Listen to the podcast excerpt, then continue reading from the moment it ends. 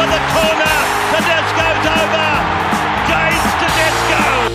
Big Les's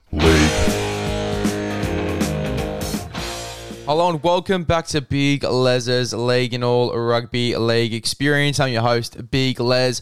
Let's start part four of the rookie watch going into 2023. The first team we're going to do today is the Rabbitohs. Now, let's start off with Ben Lovett. He is a back rower from New South Wales Central West town of Parkes. This rugged back rower is in the Jai Arrow mould. Tough, has a huge work rate, and never gives up on a play. Lovett has been in the Rabbitohs system for a few years, but is held back by a couple of injuries. Now he is ready to stake his claim. Can't wait to see Ben Lovett rip and tear uh, in NRL football. Hopefully he gets his debut this season, but definitely someone to watch out for. The next guy to look out for for the Rabbitohs is Josiah Karapani. He is also from the Rabbitohs. He is a centre. Now lightning quick with great footwork. Looked to be headed for an NRL debut in 2022 before a blood infection rubbed him out for a heap of the season.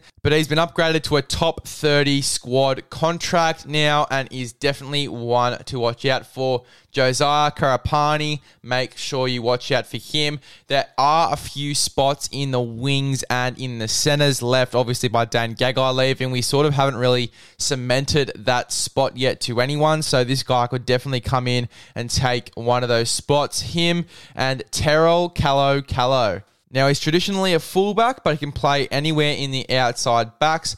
Quick and powerful, he came through the junior grades playing with Joseph Suaalii and has rocketed from SG Ball to NRL top 30 in the space of a season. So awesome effort there from Terrell Callo Callo, and I can't wait to see how he goes and if he gets to make his NRL debut. As I said, there are still spots available for these guys to make their debuts, so hopefully they play some good football in the Jersey Flegg, in the SG ball, uh, wherever they're playing at the moment, and hopefully uh, earn themselves an NRL debut. Now for the Canberra Raiders, we've got three players here to look out for for. The first one is Brad Morcos. He is a centre. He was part of the Illawarra SG ball team a couple of years back that went down to the Raiders in the final. But Morcos obviously did enough to impress the late Peter Mulholland uh, who came knocking with an offer to move to Canberra. He has since played the one NRL trial and has represented Lebanon at the World Cup. Uh, he is well and truly in the mix to debut in 2023. Excited to see how Brad Morcos goes in this Raiders outfit, potentially getting his debut. Going to be hard for him to do that with guys like Sebastian Kris, Matt Timoko in this side, who are just absolutely killing it for the Raiders at the moment. I mean, Jarrod Croker, who was one of the main guys for the Raiders is struggling to get into this team as well. So it's going to be very hard for Morcos to get into this side, but hopefully an opportunity opens up for him and he gets to make his NRL debut.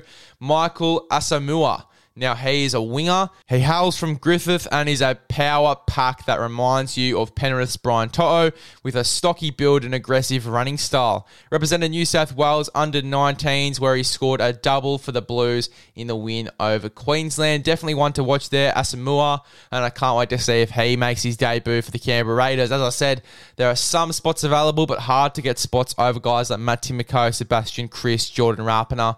Uh, unless there's an injury, I just can't see these two guys making their debuts. Uh, but hopefully that opportunity opens up, as I said before, for Morcos. Uh, and Asomua gets to make his debut as well. Trey Mooney already made his debut, a middle forward for the Canberra Raiders. Former Parramatta Junior, who continues to impress everyone with his development and attitude at the Raiders. Not only big and tough, but has a real leadership qualities, uh, highlighted by the fact that he was made New South Wales under 19s captain.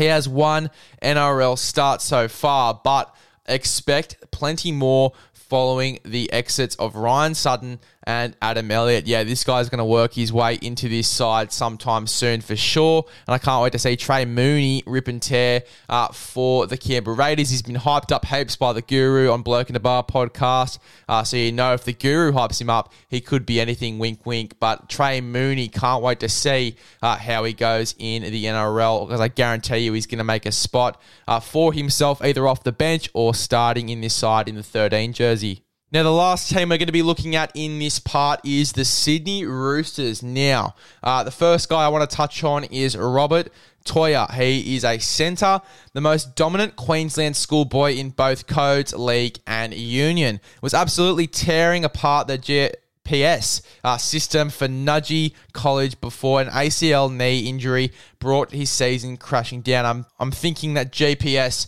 would obviously be something for their school or a union league. I would not have a fucking clue. Uh, but there you go. He was tearing it up for both codes, league and union. So you know he is an absolute talent currently in rehab and won't be available for selection until May, but could come into the NRL equation later in the year.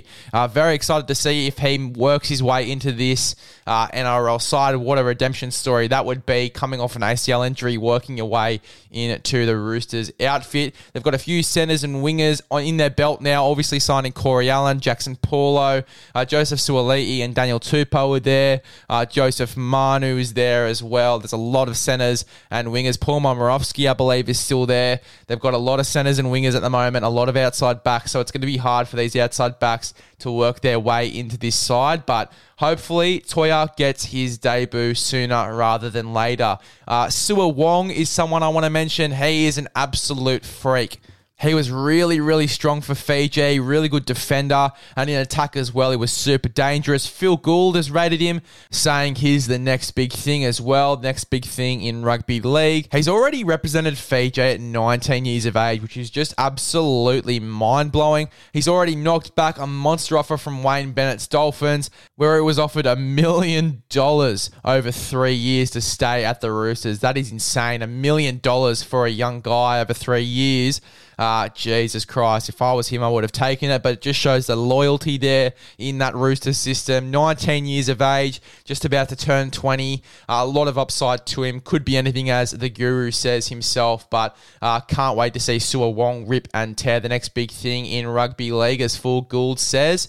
Um, Xavier Va'a is the next guy I want to talk about. Uh, prop from the Sydney Roosters, a young heavyweight boxer who puts his hands up to go toe to toe with Payne Haas and sparred Paul Gallen. So no wonder the Roosters are now backing the Queensland under 19s prop and captain to fight for an NRL bench spot at some stage in 2023, and I think he'll definitely get there. It's certainly no easy feat against a middle rotation, including Jared Waerea-Hargreaves, Matt Lodge, Lindsay Collins, and Terrell May. I reckon he'll get the spot over Terrell May halfway through the year.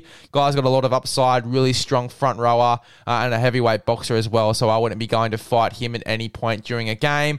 Uh, but Xavier Va'a, very excited to see how he goes in this Roosters side. There you go. That is part four of the Rookie Watch. One.